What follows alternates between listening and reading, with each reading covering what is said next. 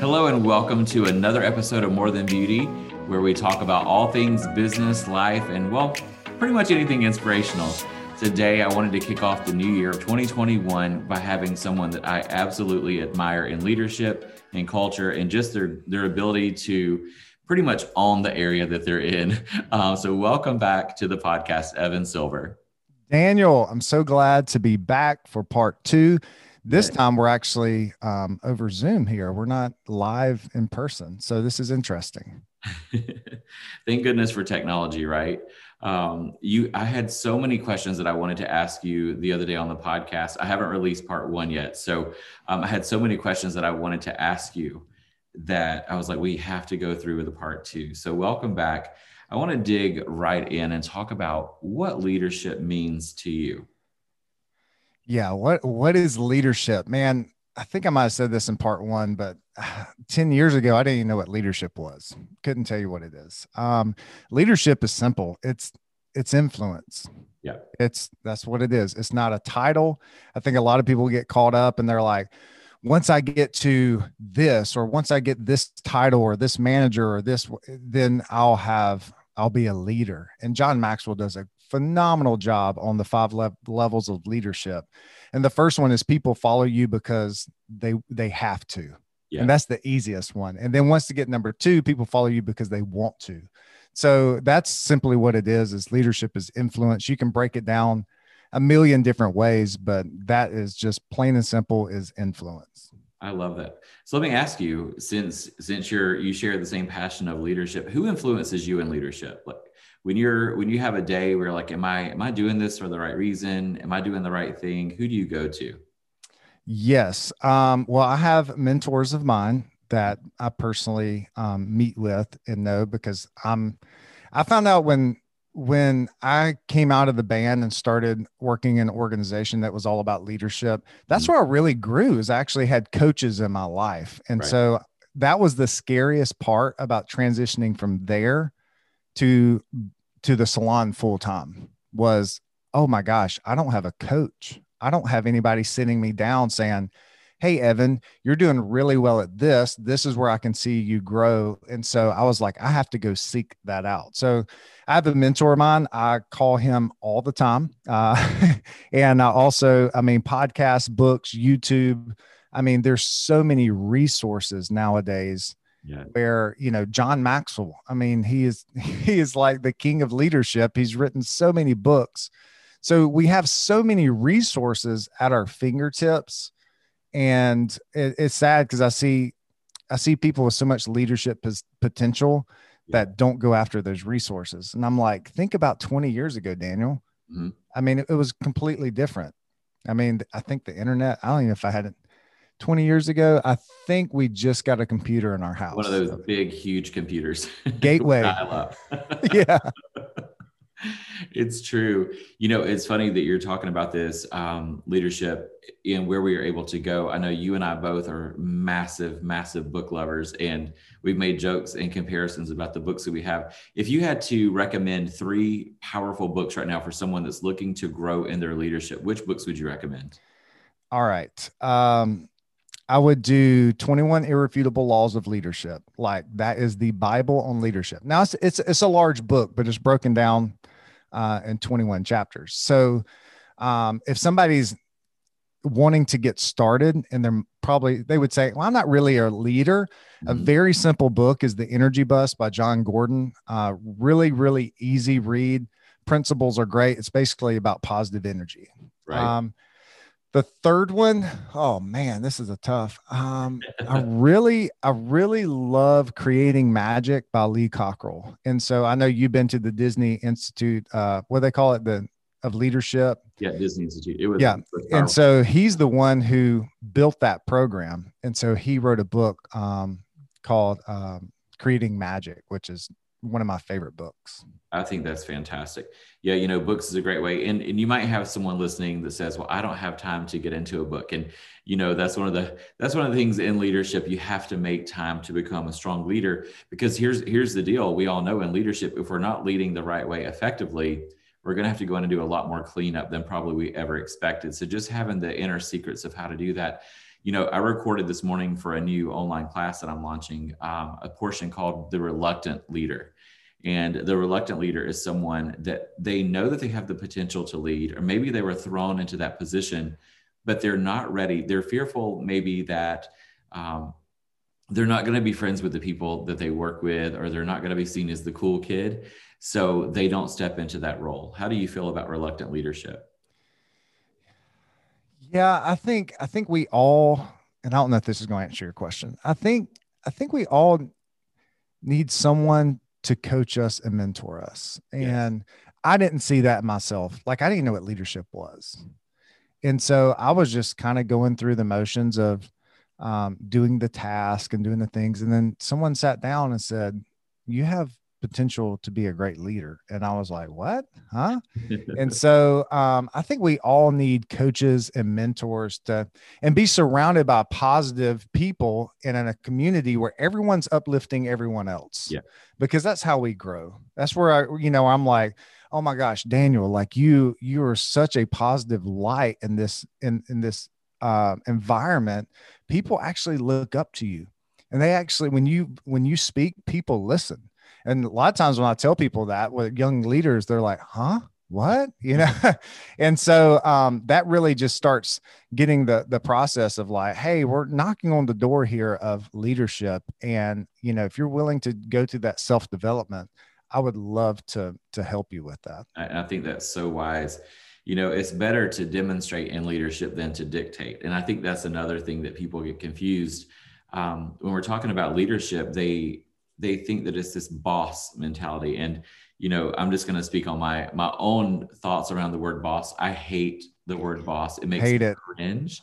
I had a feeling that you would. Yes. For me, what is the first word that comes to your mind when you hear the word boss? Oh man, just, I picture a person pointing and telling people what to do. The things I like to tell a leader is to be AVV. Available, visible, and valuable. Those are three things that you have to be as a leader. You got to be available. You've got to, when people need you, that you can pick up the phone, or you can respond to that text. Visible.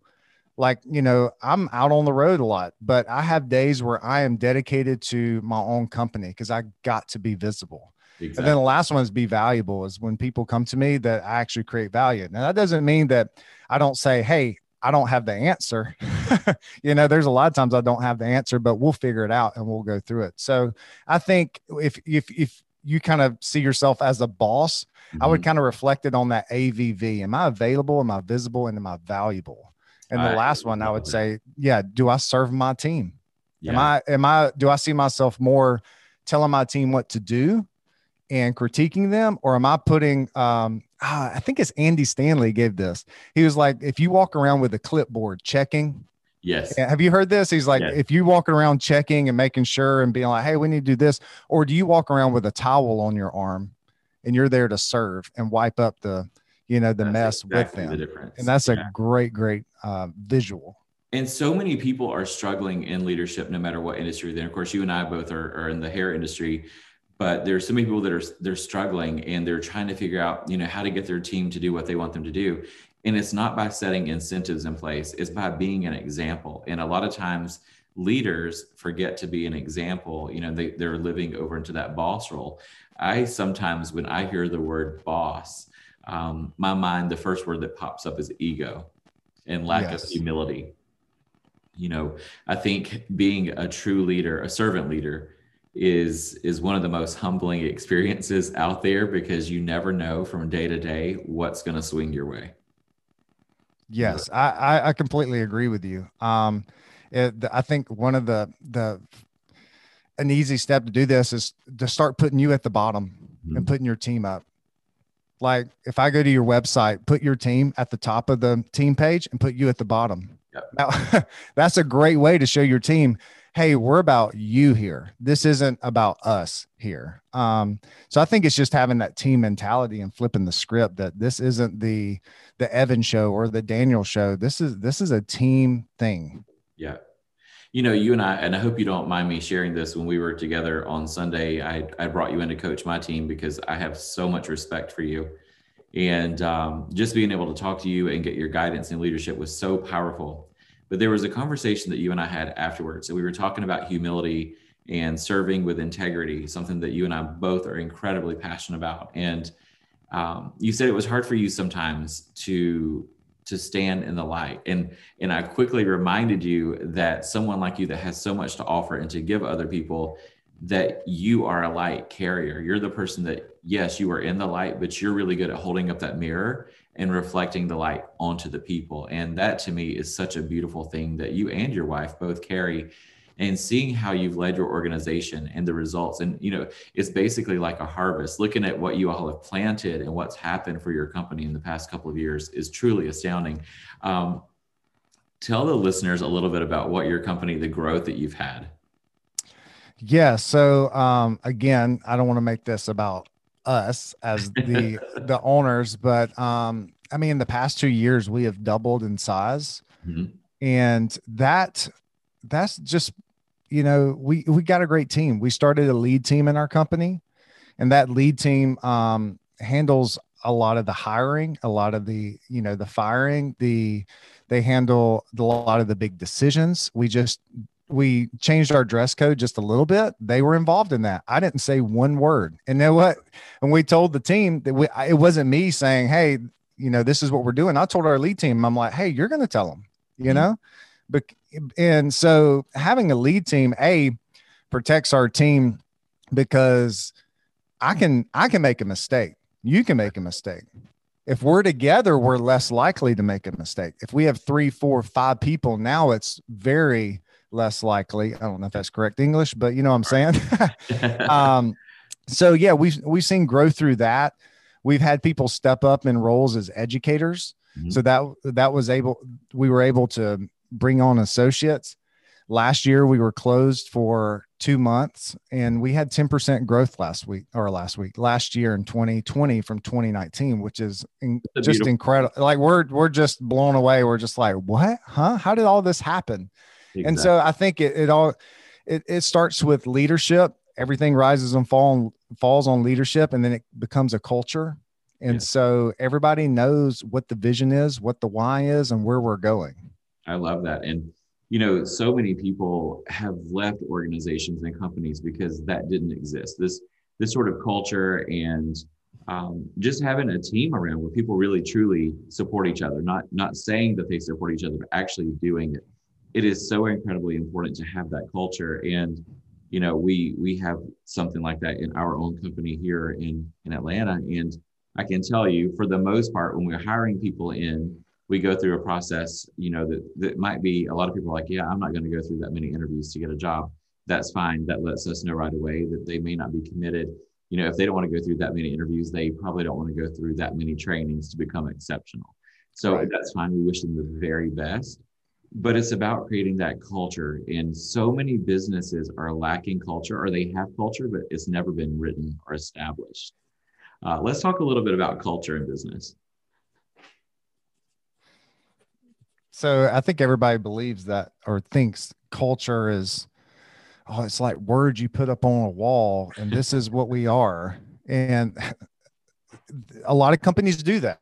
That's the easy part, right? It's easy to put things up. Oh, this is what we believe. These are our core values. You know, the best way I've heard culture is that it's what goes on when you're not there. Mm-hmm. It's the habits of your organization, and culture is hard. It is so hard to build, and in a day, it can be torn down. Yeah. And so with culture, it's easy to say, oh, we have a positive atmosphere here, or a positive environment.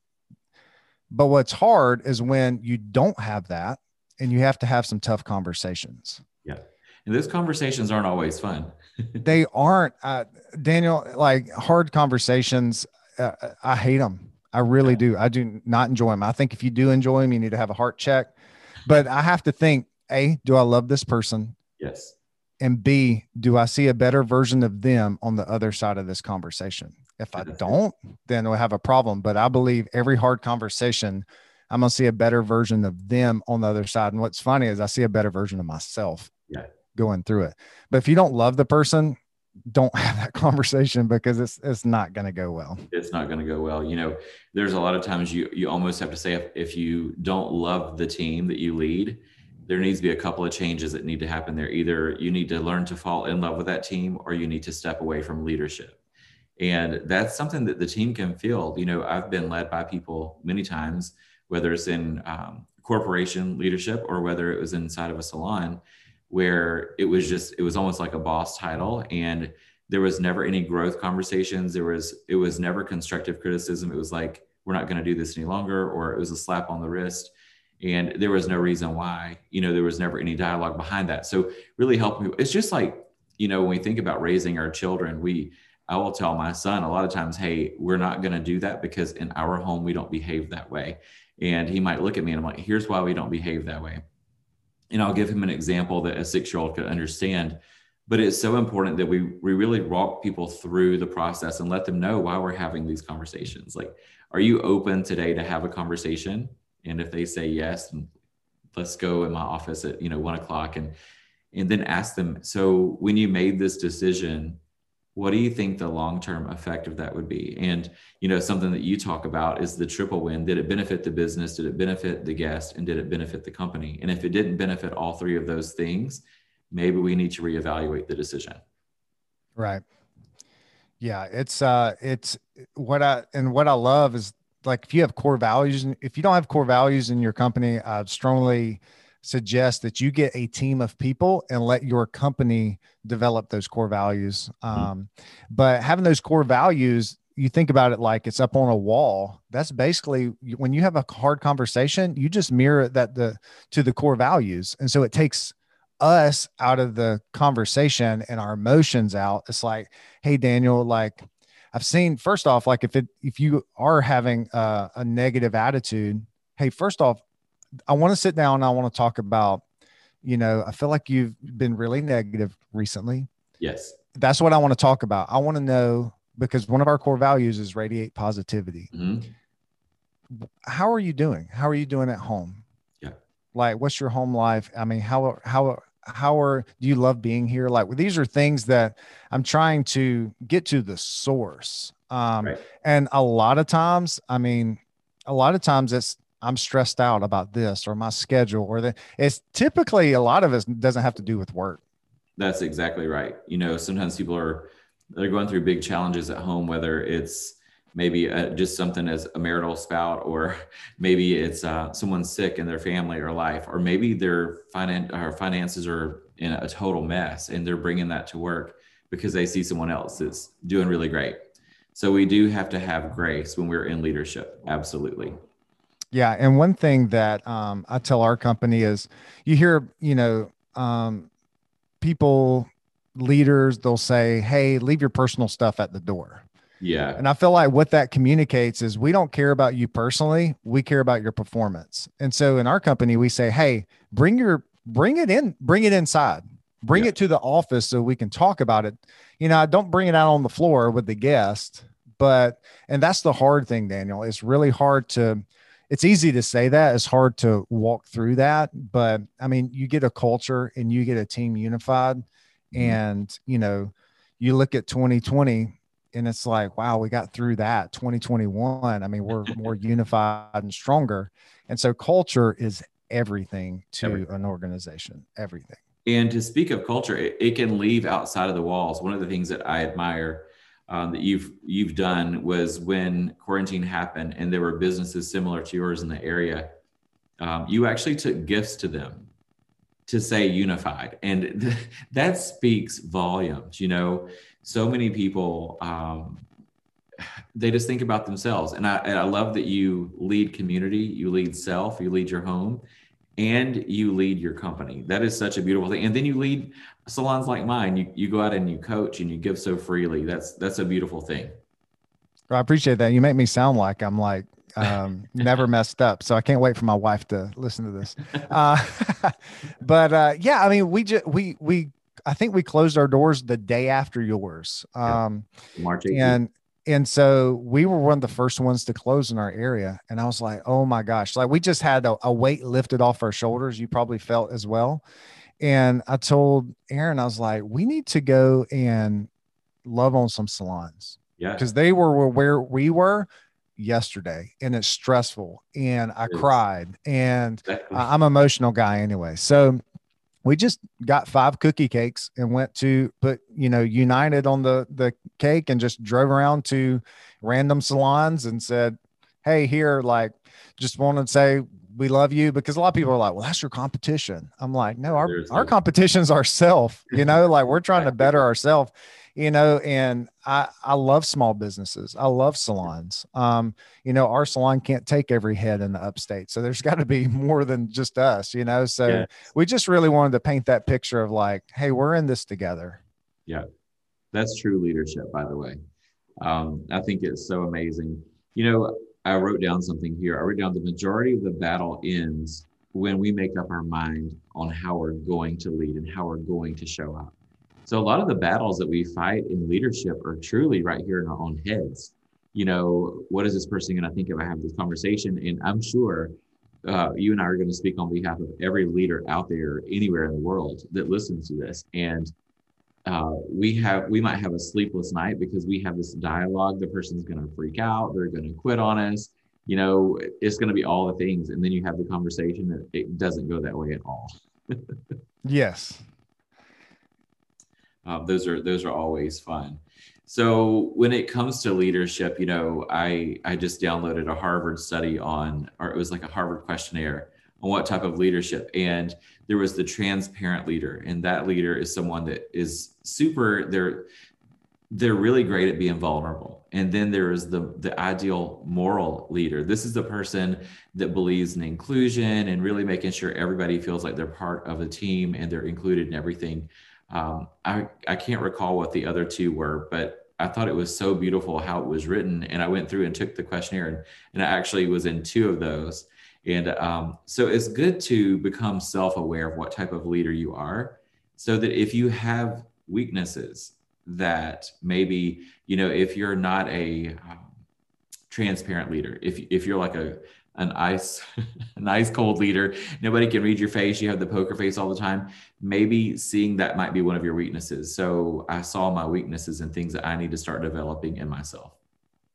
Yeah. I want to know what you were reading or listening to, because that's very interesting. I would definitely throw it like I want to be so transparent. Sometimes I'm a little too transparent. Like I tell everyone in our company, I was like, hey, anything you want to know about our company, us. And the great thing is I don't have to tell, and this is for all leaders, you don't have to tell your team your weaknesses. That's it. They already know. They know.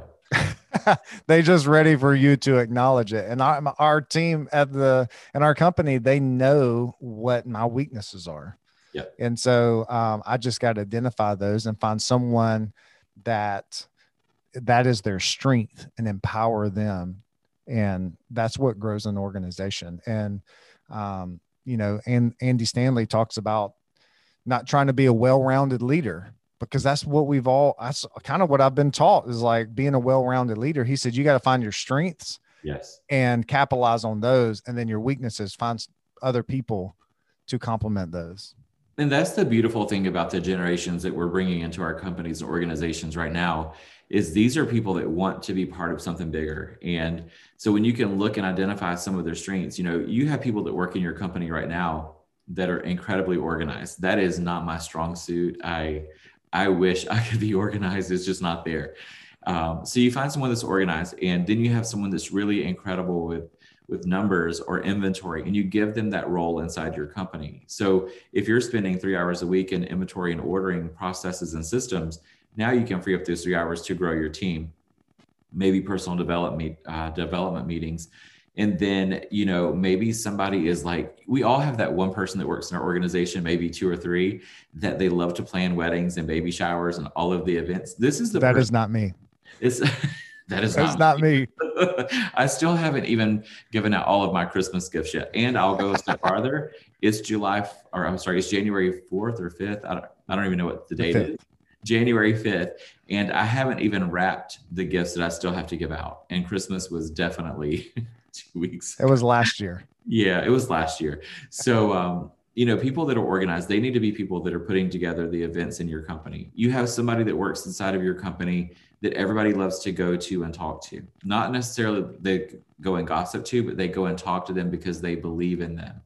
These are the people that could possibly be developed into managers inside the company or leaders. So there's so many ways to look inside of our own organizations to grow them, because if you believe, if you're listening right now and you believe that you are the only leader ever for your organization, and I say this with nothing but love, you will become the lid on your organization. That organization will never grow any bigger than what it is today. Yeah, I completely agree with that. You are the lid to your organization. And that's why we got to surround ourselves with people. And to some people, it's very intimidating.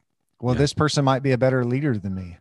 Great. And I think that's where, yeah, I know that's where it's like, awesome, because this isn't about me. Yeah. This is about the organization. This is about the vision. This is about where we're going.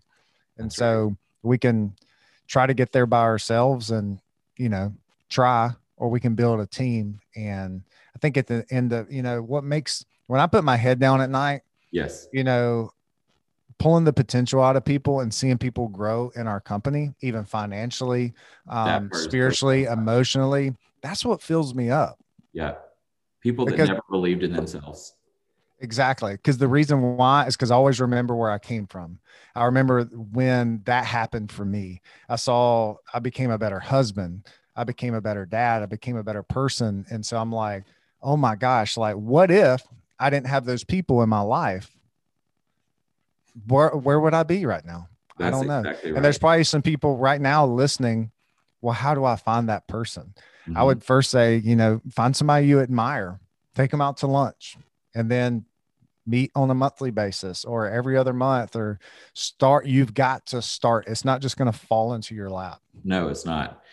And what you're saying there is so important too. And John Maxwell actually said this. He was like, you need to invite somebody to your table, you know, once a month. And it doesn't mean a literal table, but to a phone call or to a conversation that can help you grow and empower you where you are.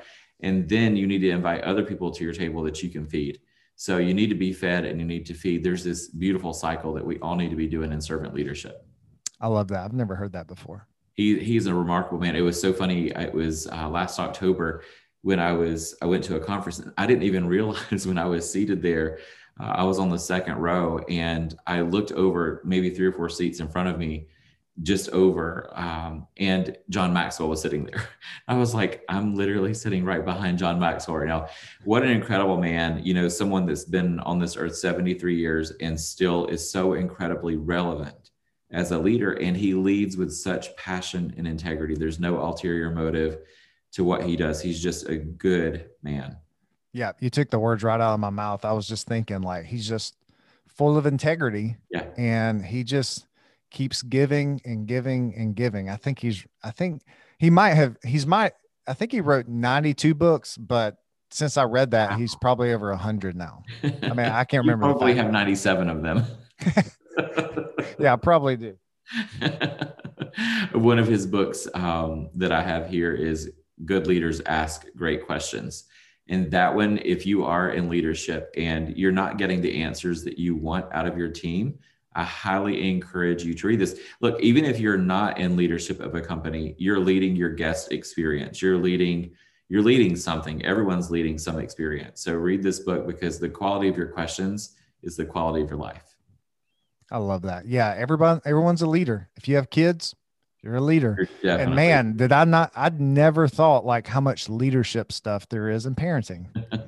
Every bit of it. Yeah, exactly. Yeah. Because that's the most important people will ever lead is our children. That's the future. Exactly. And you know, I firmly believe we have to win at home before we win at work. Because if we do it backwards, it's meaningless. It's exactly. And you know, so many people would attest to that they poured everything into their careers and lost their family. And that's definitely not the way that I want to lead. And I don't want to live that life either. So Evan, you are one incredible human being. Thank you so much for taking time to come in and record part 2 with me. I know the listeners are going to be so excited to write down all the notes that they've taken from part one and part two. You're an incredible person. I'm going to link all of your information below. If you enjoyed this podcast today, I'm going to link Evan's information below so that you can reach out to him, ask him questions. He's also a coach and a leader. And any closing words, Evan? Man, I feel like after 2020, you can do this. If you're listening to this right now and you have a business and 2020 was just a tough year, I want to send some encouragement your way. You've got this. Start planning, start getting a coach, a mentor, and you can reach out to us on social media, and we would love to send more encouragement your way. I mean, Daniel, you send encouragement all day, every day on your social media. So just want to say you got this, 2021. You got this. How powerful. Thank you so much, Evan. Thank you, Daniel.